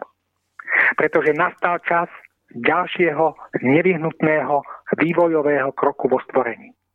A pretože ľudia nejdú touto cestou dobrovoľne, budú na ňu tlačení vôľou vyššej moci. Čím skôr to pochopíme a vykročíme tam, kam nás vyššia moc smeruje, tým menej bolestných rán egyptských na nás dopadne. Rovnako asi ako aj vy, pán Šupa, ja tiež verím, že uvedomenie v nás pod nátlakom tých pomyselných prvých rán egyptských spôsobí veľké uvedomenie a že naozaj to utrpenie bude čoraz, alebo že bude menšie, že nebude potrebné až toľko na nás zatlačiť. Hovorí sa, že všetko zlé je na niečo dobré a platí to aj o koronavírusovej kríze. Môžeme aj na nej nájsť niečo pozitívne? Samozrejme, že áno. Ak sa totiž človek pozorne pozerá okolo seba a trošku hlbšie uvažuje nad tým, čo vidí, je mu čoraz jasnejšie, že za všetkým, čo sa deje v súvislosti s koronavírusovou krízou, je oveľa viac, než sa na prvý pohľad zdá. Podľa mňa je za tým vidieť určitý majstrovský ťah šachového veľmajstra, ktorý hrá partiu s niekým o niekoľko kategórií slabším. A tento šachový veľmajster vie celkom presne, čo jeho ťah vyvolá a ako bude musieť v odozve reagovať jeho súper. No a presne takto isto je koronavírus ťahom šachového veľmajstra s veľkým V na šachovnici planety Zem, ktorý donútil súpera, čiže ľudstvo, urobiť presne takú sériu protiťahov, aké boli jeho zámerom. Vyššia moc donútila ľudstvo vykonať presne také opatrenia, aké boli jej zámerom. Tieto opatrenia a ich dôsledky majú totiž duchovne pozitívny účinok. Pozitívny účinok z hľadiska kritérií a požiadaviek vyššej moci. Čiže z hľadiska toho, čo je pre ľudstvo skutočne dobré. Dobré v zmysle jeho posunu k lepšiemu a morálnejšiemu. Túto hodnotu v sebe skutočne nesú mnohé opatrenia, ktoré museli národy nevyhnutne vykonať v reakcii na koronavírusový ťah šachového veľmajstra. No a my si teraz tieto pozitíva skúsme prebrať jedno po druhom. Zároveň si však uvedomme, že v nich ide o niečo, čo je od nás požadované vyššou mocou. A to nie len dočasne, počas koronavírusovej krízy, ale trvalo. To znamená, že ak nezačneme trvalo usmerňovať náš osobný život a spoločenské dianie týmto naznačeným smerom a budeme mať tendenciu vrátiť sa do stavu pred krízou, bude nasledovať ďalší ťah šachového veľmajstra, ktorý nás bude opätovne nútiť správať sa a jednať tak, ako on požaduje. Doteraz totiž všetko, čo sa dialo na Zemi, určovali ľudia. Ale nastáva doba, kedy iniciatívu začína preberať vôľa vyššej moci, ktorá bude svojimi ťahmi vynúcovať a usmerňovať ďalší vývoj na Zemi. Poďme teda k pozitívam koronavírusovej krízy, na ktoré sa je treba pozerať z vyššie uvedeného hľadiska. To znamená z hora nadol, a nie z dola nahor, ako sa na to pozerajú ľudia. No a práve tento pohľad, úplne iný, to znamená pohľad z hora nadol, pravdepodobne pobúri mnohých ľudí, ale proste je to realita, ktorá teda, ku ktorej sme tlačení z hora. Takže poďme na to. Pozitívum prvé. Zatvorenie barov, krčiem, pohostinstiev a herní, tak ako sa to stalo na začiatku krízy. Prečo je to pozitívum?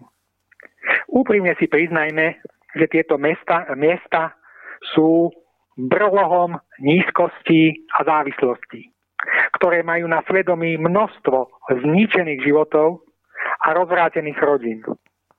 Navštevovanie týchto miest nerobí ľudí lepšími, ale horšími. Neposúva ich vyššie, ale v druhej väčšine ich zráža oveľa nižšie. Tu by som si spomenul na známu českú pesničku, ktorá tieto skutočnosti vtipne a výstižne vyjadruje, kde sa hovorí, že v hospúdce páte cenové skupiny ať hodí kámen, kto je nevinný. Takže toľko k pohostinstvám. Pozitívum druhé. Zatvorenie divadiel a iných masových kultúrnych podujatí. Treba z koncertov a podobne. Prečo to bolo dobré a prečo nás k tomu donútila vyššia moc? Pretože kultúra, ktorej pôvodnou úlohou je pozdvihovať, zušľachťovať, vychovávať a vychovávať, sa spreneverila svojmu vznešenému poslaniu a robí pravý opak. Napríklad divadelná produkcia dneška je plná dekadencie, nemravnosti a vulgárnosti. Je to len samoučelné hrabanie sa v najrozličnejších zápletkách bez ambície robiť diváka lepším a cielene ho smerovať k vyšším a ušľachtilejším hodnotám. Moderní divadelní tvorcovia do nekonečna a do dokonalosti cizelujú vonkajšiu formu, ale vôbec im nevadí, že hre fatálne chýba hodnotnejší obsah a ušľachtilejší ideál. A ak máme povedať pár slov ku koncertom, treba s rockovým, metalovým a podobne, tak tie sú takmer vždy spojené s alkoholom, drogami a mravnou neviazanosťou. Pozitívum tretie. Zavretie hokejových a futbalových štadiónov, ako aj eliminácia všetkých ostatných masových športových aktivít, tak ako tomu bolo na začiatku krízy a v podstate aj teraz sú tie hľadiska viac menej prázdne. Prečo je to pozitívum? Pretože športové zápasy s veľkým množstvom divákov sa stali akýmisi novodobými gladiátorskými zápasmi, na ktoré chodia fanúškovia ventilovať svoje frustrácie z práce, z rodinného života a zo svojho hodnotovo nenaplneného bytia. Preto sú tribúny mnohých športových podujatí plné agresivity, hulváctva a vulgarizmov. Rozhodne to nie je prostredie, do ktorého je vhodné vodiť menšie deti. Pozitívum štvrté. Zatvorenie obchodov v nedeľu. Tak ako to bolo opäť na začiatku, hoci teraz sa to už pomaly začína rušiť. Prečo? Pretože nedeľa je deň sviatočný, ktorý je treba svetiť. V dobe vrcholu koronavírusovej krízy, kedy boli všetky obchody zatvorené, len potraviny otvorené, bola potreba voľnej nedele materialisticky zdôvodnená tak, že maximálne vyťažení zamestnanci potravín si aspoň jeden deň v týždni potrebujú oddychnúť a zároveň je treba v tento deň vydezinfikovať predajňu. Mimoriadne dobrou správou však je, že niektoré z obchodných spoločností po kríze a po celoplošnom zákaze predaja v nedeľu okrem potravín chcú alebo chceli pokračovať v tomto trende aj po kríze. Ide presne o ten krok a o to poučenie, ktoré si z toho bolo treba zobrať. Je to ukážkový príklad toho, akým spôsobom by sme sa mali poučiť a preorientovať vo všetkých ostatných prípadoch, pretože je to smer, ku ktorému nás tlačí ťah v úvode spomínaného šachového veľmajstra.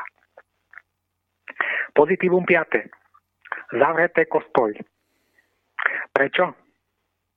Pretože ľudia si zvykli na pohodlnú formálnu vieru, pri ktorej im stačí vonkajšie dodržiavanie cirkevných nariadení a tradícií. Vieru, pri ktorej človek všetko prijíma bez nejakého hlbšieho uvažovania. Aký je ale ľuďom táto vonkajšia formálna opora vzatá, nezostáva im nič iného, ako prevziať duchovnú iniciatívu osobne. Osobne s plnou duchovnou zodpovednosťou za seba a za svoju vlastnú spásu. Vyššia moc nám totiž zavretím kostolov dáva na vedomie, že človek v skutočnosti nepotrebuje k spojeniu so stvoriteľom žiadny spojovací medzičlánok. Že k najvyššiemu má hľadať cestu každý osobne. A toto naše osobné úsilie o svoju spásu je niečím, čo za nás nemôže urobiť nikto iný. Už sa totiž konečne máme stať samostatnými a dospelými duchovnými osobnosťami, ktoré sa postavia na vlastné nohy a v opore vlastného cítenia, myslenia a uvažovania sa vydajú na cestu k najvyššiemu a k svojej spáse. Pozitívum 6. Nútené voľno a uzavretie ľudí do domáceho prostredia. Prečo? Pretože život ľudí dneška je ustavičný zhon. Je naháňanie sa za povinnosťami, peniazmi a uspokojovaním svojich nikdy nekončiacich materiálnych potrieb. Takmer nikto neuvažuje o hlbších súvislostiach bytia a o skutočnom zmysle vlastného života. Každý sa len bezmyšlienkovite naháňa, aby mal stále viac. Alebo aby vôbec prežil, pretože tí v úvodzovkách šikovnejší si dokázali nahrábať toľko, že na tých menej šikovných sa už nedostáva. Bezohľadnosť, chamtivosť, egoizmus, nenásytnosť a bezbrehý konzum vládnu svetu a ničia ľudí i prírodu. Ľudstvo však bolo zastavené. Bolo zahnané do ústrania a dostalo príležitosť zamyslieť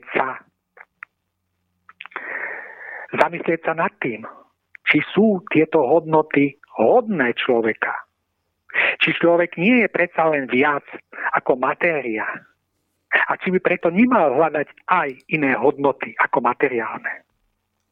Hodnoty ducha, dobra, skromnosti, ohľaduplnosti, spravodlivosti, čestnosti a ušľachtivosti. Či potom, keď zomrie, tak ako mnohé obete koronavírusovej krízy, od neho nebudú požadované práve tieto hodnoty. Či práve ich nedostatok neotravuje a neznehodnocuje život ľudí už tu na zemi a po smrti ich neprivedie do duchovnej skazy. O tom všetkom sme dostali príležitosť uvažovať. To všetko sme dostali príležitosť prehodnotiť. A to všetko sme dostali príležitosť zmeniť. Dostali sme príležitosť hodnotovo sa obrodiť a zmeniť seba, samých i celú spoločnosť. To je zodpovedajúci protiťah, ktorý od nás očakáva šachový veľmajster, totožný s vyššou mocou. Ak ho však neurobíme, bude ťahať opäť on a dopad jeho ďalšieho ťahu na nás bude ešte zdrbujúcejší. Pozitívum 7. Zavreté školy. Prečo? Pretože školy sa stali iba miestom jednostranného rozumového vymývania mozgov. pretože v školách sa rozvíja len rozumová zložka osobnosti dieťaťa. Zatiaľ čo rovnocenný rozvoj jeho citovej zložky je zanedbávaný. Predmety ako je výtvarná výchova, hudobná výchova alebo trebárs budovanie vzťahu k prírode, ktoré majú schopnosť stimulovať a rozvíjať citový rozmer osobnosti, sú odsúvané na okraj. Sú považované za zbytočné a existujú úvahy i o ich zrušení. Školský systém dneška vychováva jednostranne zmrzačené osobnosti, ktoré sú síce rozumovo zdatné, ale citovo, to jest morálne, nestabilné a tápajúce. A preto sa nadobudnuté rozumové znalosti s výrazným deficitom citovosti a morálky stávajú ľudstvu viac kliatbou ako požehnaním. Koronavírus zatvoril školy na jar, kedy sa príroda v kráse prebúda do nového cyklu. A práve kontakt s prírodou a nadväzovanie užšieho vzťahu s ňou sa môže svojim stimulovaním citovosti stať pre dnešnú počítačovú mládež oporným pilierom v budovaní potrebného protipólu voči školskej rozumovo racionálnej jednostrannosti. Pozitívum 8. Útlm priemyselnej výroby. Prečo? Myslíte si, že je normálne mať každý pol rok nový mobil a každý druhý rok nové auto? A myslíte si, že je normálne pristupovať takýmto spôsobom ku všetkým predmetom našej dennej spotreby? Myslíte si, že je normálne ničiť kvôli podobnému štýlu života vzduch, vodu a drancovať zem a prírodu? Človek nesmie žiť na úkor možnosti našej planéty a na úkor jej drancovania. Človek má žiť v rámci jej možnosti a v súlade a harmónii s prírodou. Človek má byť skromný a nemá byť arogantným pánom, ale dobrým správcom, pretože raz bude musieť skladať účet do rúk pravého majiteľa zeme za to, ako hospodáril.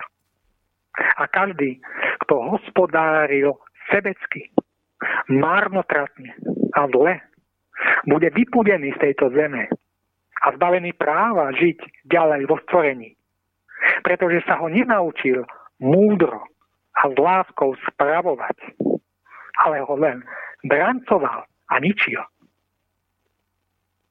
Učme sa preto byť skromní. Učme sa byť ohľaduplnejší voči prírode, voči vode, vzduchu i zvieratám. Pretože nie len nám a našim potrebám patrí tento svet. Pozitívum 9. Zastavenie cestovania. Prečo? Lebo cestovanie po svete v takej miere, ako bolo donedávna zaužívané, je len akousi pánskou zábavkou, prostredníctvom ktorej sa v rámci turistického priemyslu presúva každoročne po celom svete obrovské množstvo ľudí, čo je v rámci automobilovej, autobusovej a najmä leteckej dopravy veľkou emisnou záťažou pre prírodu. I preto bola letecká doprava jediným ťahom šachového veľmajstra okamžite položená na kolena a ešte doposiaľ sa nespamätala, ak sa vôbec ešte spamätá. Každoročné premiestňovanie obrovského množstva ľudí z jedného konca sveta na druhý v rámci turistického ruchu i v rámci migrácie za prácou a za väčším ekonomickým prospechom je nesprávne aj z iného hľadiska. A síce z hľadiska osudového určenia vyššej moci, na základe ktorého sa rodíme presne na tom kúsku zeme, kde je naše miesto. Ono a jeho bezprostredné okolie predstavuje najoptimálnejšie podmienky pre náš celkový telesný, duševný i duchovný vývoj. Nie je teda vôbec náhoda, kam sme sa narodili. A toto osudové určenie vyššej moci by sme mali rešpektovať kvôli svojmu vlastnému dobru. Pozitívum 10. Zatvorenie a stráženie hraníc medzi štátmi. Prečo? Pretože každý národ a štát je okrem iného vymedzený aj svojimi hranicami.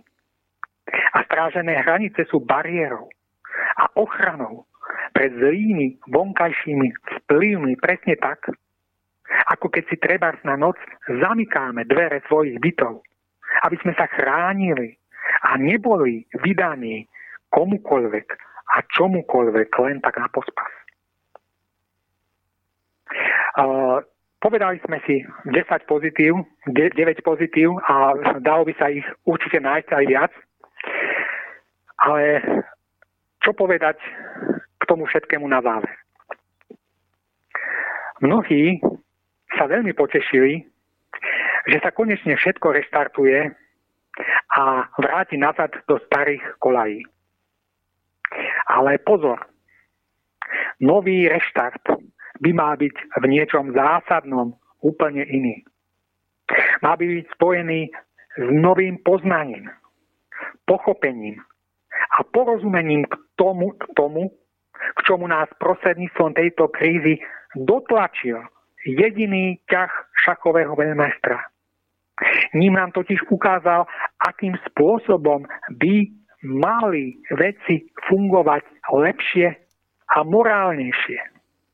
Všetky vyššie spomínané oblasti života spoločnosti by sa teda mali hodnotovo posunúť na vyššiu úroveň, než to bolo predtým. Takýto reštart by bol potrebný. Znamená to teda, že ľudia by už nemali byť rovnakí ako pred koronavírusovou krízou, ale mali by duchovné a morálne ponaučenie z nej vniesť do svojich životov. Mali by ho vniesť do svojho myslenia, do svojho konania a do svojej životnej hodnotovej orientácie. Zámerom Božieho šachového veľmajstra je, aby sme práve toto učinili a dospeli k takémuto hodnotovému obrodeniu. Celý svet si má možnosť uvedomiť, čo tento veľmajster dokáže. A celý svet by sa mal zachvieť úzkosťou pred tým, keby kvôli nášmu ignorantskému návratu k starému spôsobu života muselo dôjsť k ďalším šachovým ťahom vyššej moci. Ale už pravdepodobne s oveľa ďalekosiahlejšími a bolestnejšími dopadmi, ktoré nás budú učiť a tlačiť k správnemu životu na zemi i vo stvorení. Pán Šupa, presne ako ste povedali, len od nás záleží, aké tvrdé to pre nás bude v ďalších dňoch a verím, že dôjde k takému uvedomeniu, že ten ďalší náš vývoj a to smerovanie bude čoraz menej bez bolesti. Ak dovolíte, dáme si zase krátku prestávočku, po ktorej budeme pokračovať. Takže ďakujem.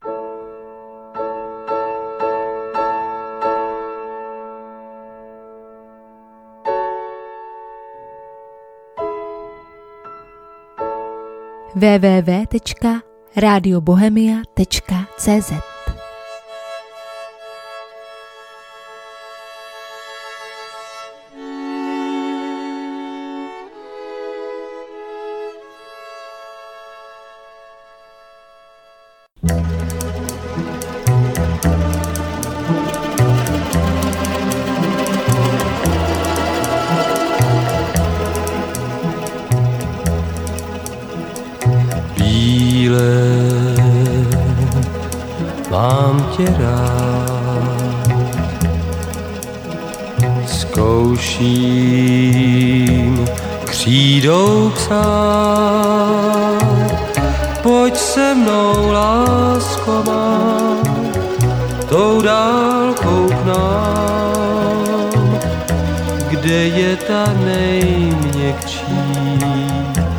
dávat, co znám. Pojď se mnou, lásko má, v té trávě číst o smyslu návratů do rodných hnízd. Chvíle mám tě rád, zkouším křídou psát. Pojď se mnou, lásko má, a dej se vést pár šípů v údolí, tam bude kvést. Pojď se mnou, lásko má, i v houštinách jsou cesty k návratu na rodný práv. Lásko má, lásko má, dej se vést a polož bílou růži za nás na ten práv. Bílé, mám tě rád, zkouším křídou psát. Pojď se mnou, lásko má, a dej se vést pár šípů v údolí, tam bude kvést. Pojď se mnou, lásko má, i v houštinách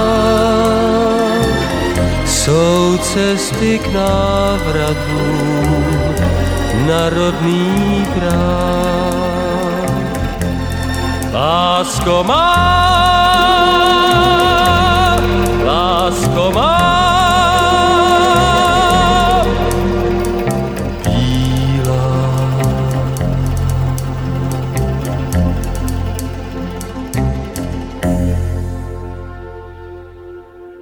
Takže po krátkej prestávke sme späť, ale len pripomeniem, že dnes sa spolu s mojím dnešným hosťom, pánom Milanom Šupom, rozprávame na tému koronavírus, skutočnosti, o ktorých sa nehovorí. Pán Šupa, naša relácia sa pomaličky blíži k svojmu koncu a preto by sme si to všetko mohli nejakým spôsobom zhrnúť a nejako, povedzme, stručne vyjadriť podstatu toho, čo sa deje v súvislosti s koronavírusovou krízou. Áno, takže dobre, tak sme dospeli, alebo dospejeme k takému súhrnu a zhrnutiu. Ja som na svojich podvečerných prechádzkach v čase toho vrcholu krízy spozoroval jednu zvláštnu vec. Keď končil deň a začínala noc a zapalovali sa svetlá verejného osvetlenia, tieto svetlá, a to aj veľmi veľkej diaľky, svietili tak jasne, ako som ich doposiaľ nikdy svietiť nevidel. Útlmom priemyselnej činnosti a dopravy sa výrazne očistilo ovzdušie, na základe čoho bola viditeľnosť znateľne vyššia. V prírode prebehli určité očistné procesy. Príroda sa očisťovala. Ľudstvo síce trpelo, a bolo obmedzované, ale príroda sa obnovovala. No a táto očista prírody sa prejavovala všade. Treba napríklad v Benátkach na kvalite vody, že vlastne tam rôzni morskí živočichovia sa objavovali, alebo treba v Číne v poklese toxických látok vo vzduchu, čo teda potvrdili i pozorovania čínskych vedcov. A táto viditeľná prírodná očista evokuje aj iný hĺbší význam tohto pojmu. Evokuje očistu súvisiacu s duchovným rozmerom človeka a celého univerza. No a vykonávateľom a nástrojom tejto očisty má byť práve prírodný svet. Prírodný svet, ale predovšetkým inteligencia, ktorá ho spravuje a ktorá formuje vonkajšie prírodné dianie do takej podoby, aby bolo dosiahnuté požadovanej duchovnej očisty zeme a jej obyvateľov. A je to aj reálne naozaj tak, pretože mikroskopický vírus, pochádzajúci z prírodného sveta, postavil ľudstvo do pozoru.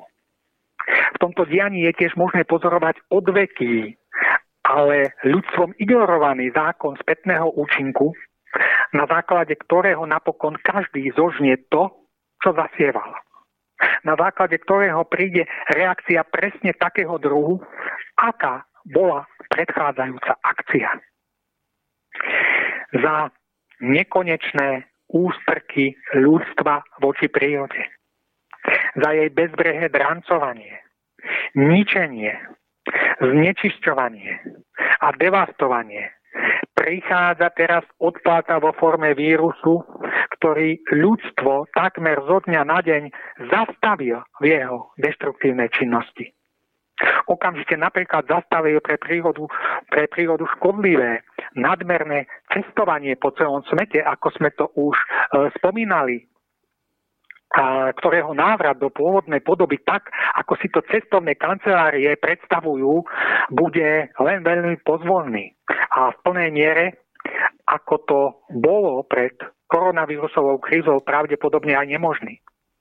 A je toho samozrejme ešte oveľa viac, k čomu bolo ľudstvo v súčasnosti dotlačené a za čím je možné vybadať jednoznačnú pečať inteligentného pôsobenia. Avšak prírodné dianie a inteligencia stojaca za ním je len nástrojom v rukách ešte oveľa vyšších síl. Síl svetla, ktoré prostredníctvom všeobecnej očisty vynúcujú na zemi víťazstvo svetlých hodnôt. Vynúcujú víťazstvo skutočného dobra. Dobra pre všetkých. Pre jednotlivcov, pre národy, pre zvieratá, pre prírodu, pre vzduch i pre vodu. To je dobro skutočné a univerzálne, ktoré je v ostrom rozpore so sebeckým, bezohľadným a prírodne deštruktívnym dobrom v ponímaní ľudstva. Podstatou dnešného dňania v súvislosti s koronavírusom je v skutočnosti šírenie svetla. Je šírenie dobra. Dobra skutočného a pravého. Dobra pre všetkých bez rozdielu a nielen pre človeka. Nielen pre niektorých. Dobra úplne iného, než je to, čo ľudia za dobro považujú. A preto dochádza ku kolízii. Ľudia nevítajú príchod svetla s jasaním a radosťou, pretože im rúca celý ich svet, ako aj celú ich doterajšiu hodnotovú hierarchiu, postavenú na ich vlastnom sebeckom ponímaní dobra. Prichádza svetlo a dobro s veľkým D, ale náš svet sa začína rozsýpať, pretože je v rozpore so skutočným dobrom a svetlom. Cielene je bolestne zasahované všetko ľudsky pokrivené, nesprávne, falošné, sebecké a bezohľadné. Zem sa duchovne očistuje. Veľká očista prírody, ale aj zle nastavenej hodnotovej hierarchie ľudí začína. Zvýšená intenzita svetla prichádza z hora a jej zdrojom je vyžarovanie najvyššieho. A presne tak isto, ako sa v bielom svetle nachádzajú všetky ostatné farby svetelného spektra, presne tak isto aj svetlo, prichádzajúce z hora od Stvoriteľa, v sebe obsahuje všetky ušľachtilé, vysoké a a vznešené cnosti v podobe lásky, spravodlivosti, čestnosti, čistoty, skromnosti a úcty k najvyššiemu i k ostatným ľuďom. Toto všetko ako základné posolstvo nesie v sebe lúč svetla, prichádzajúci z hora a zasahujúci našu zem. Keby ľudia žili týmito hodnotami, nejaká očista by nebola potrebná, pretože práve úsilie o svetlo zo strany ľudí by sa stretlo s prúdením svetla prichádzajúcim od Stvoriteľa. A zem s jej obyvateľmi by bola radosne povznesená. Žiaľ, to však, čo v súčasnosti prevláda na zemi, je temnota. Temnota duší, srdc a hodnot. Temnota ilúzie jedinečnosti matérie, okrem ktorej podľa väčšiny už nič neexistuje. Prevláda temnota nižšieho, rozumovo-racionálneho ja, ktoré sa vo vnútri ľudských osobností rozvinulo až do takých rozmerov, že potlačuje, ignoruje a spochybňuje existenciu vyššieho duchovného ja v človeku, ktoré je Božou iskrou v nás. Temnota ľudského nižšieho ja, totožného s rozumom, mysľou a čisto materiálnym ponímaním sveta, vybudovala temnú a nízku hierarchiu hodnôt, postavených na peniazoch, zisku, moci, majetkoch, kariére, užívaní si a konzume. Toto sú hodnoty dnešných ľudí. Kvôli ním sklzávajú do bezohľadnosti, chamtivosti, nečestnosti a nespravodlivosti. Kvôli ním sklzávajú k násiliu, vojnám, parazitovaniu na iných a k drancovaniu a ničeniu prírody. Svet ľudský sa stal svetom temna. Stal sa ríšou temna. A k tejto ríši temna na zemi preniká v súčasnosti lúč svetla a skutočného dobra. Ale pretože temný svet na zemi nie je hodnotovo svetlu rovnorodý, pôsobí naň zraňujúco. Temnotou zeme je príchod svetla vnímaný ako čosi negatívne, ako čosi nekompatibilné, ako čosi cudorodé. A preto pozitívne žiarenie svetla v negatívnom prostredí zeme mutuje a pôsobí zdanlivo negatívne. Mutuje do podoby koronavírusu a negatívne pôsobí na svet ľudský. Opria sa našim svetom, postaveným na nesprávnych hodnotách a očistuje ho od všetkého, čo je pokrivené. Iba vinou ľudí a ich falošného ponímania dobra je tento proces očisty bolestný. Je katastrofou pre súčasný svet s jeho nízkym spôsobom myslenia, ale je požehnaním pre prírodu a pre všetkých ľudí, ktorí v sebe nesú práve hodnoty svetla. Stále sa hovorí o tom, ako sa je treba čo najefektívnejšie chrániť pred koronavírusom. Hovorí sa o tom, že ako prvoradé je nosenie ochranného rúška a potom časté umývanie rúk. Ale okrem toho som počul aj o tom, že netreba zanedbávať ani hygienu ústnej dutiny a umývanie zubov. Alebo treba môžeme robiť aj prepachovanie nosa teplou vodou, pretože v nosnej dutine máme určité drobné chlopky, na ktorých sa môže zachytiť vírus. Toto všetko je samozrejme chválihodné a vôbec to netreba podceňovať. Ale ani zďaleka to nestačí. To je v dnešnej dobe málo, pretože je to opäť len čisto materiálne, tak ako vždy.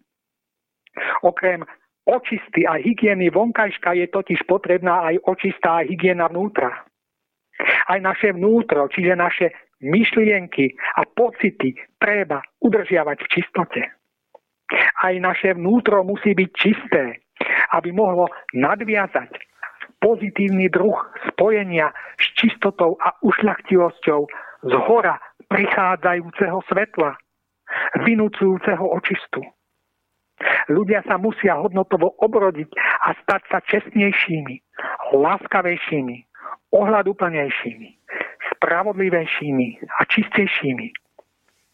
Ľudia sa musia začať vnútorne upínať k stvoriteľovi a k poznaniu a prispôsobovaniu sa tomu, kam nás v našom ďalšom vývoji smeruje jeho vôľa.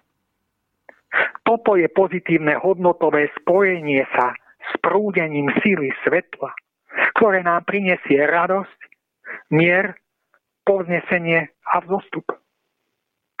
Kto však bude mať len rúšku a čisté ruky, kto bude splňať len všetky hygienické kritériá, ale jeho myseľ nebude čistá a vnútorne sa nebude usilovať o nejaké hodnotové obrodenie, ten sa nedokáže pozitívnym spôsobom spojiť s prúdiacou silou svetla stvoriteľa.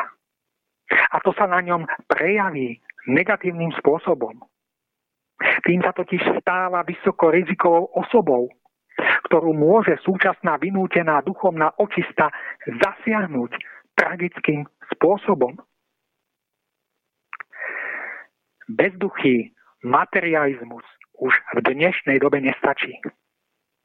Už je treba očistiť a obrodiť svoje vnútro. Kto tak neučiní, vystavuje sa riziku, že skôr alebo neskôr môže byť v očistnom dianí z tohto stvorenia odstránený. Ľudia predsa vedeli, že takéto niečo raz príde. V Biblii boli predsa upozornení na to, že aj trpezlivosť stvoriteľa má svoje hranice. A zdá sa, že už je to tu. Zdá sa, že Pánovo svetlo prichádza, aby to, čo v sebe ešte nesie svetlo, posilnilo a povznieslo. A aby od toho, čo je svetlo vzdialené, očistilo stvorenie. A tak, ako už v súčasnosti žiaria svetla lámp oveľa jasnejšie všade na zemi, presne tak isto má svetlo oveľa jasnejšie zažiariť aj vo vnútri ľudí. Aj v ich dušiach, srdciach a mysliach. V podobe vysokých a ušľachtilých cností. A celé by som to zakončil slovami: nech je teda konečné svetlo na tejto zemi.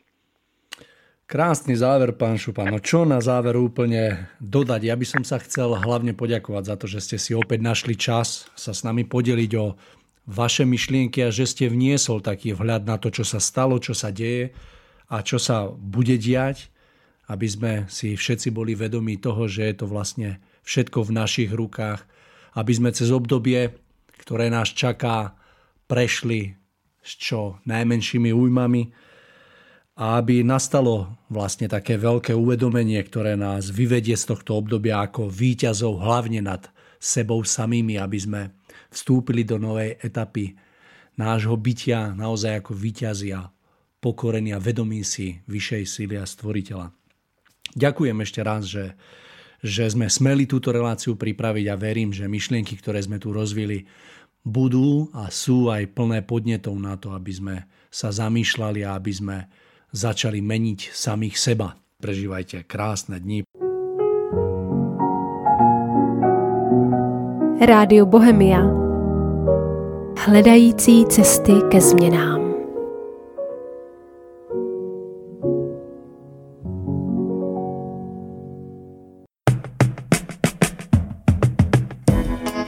Usínám a chtěl bych se vrátit o nějakej ten rok zpátky, být zase malým klukem, který si rád hraje, který je s tebou.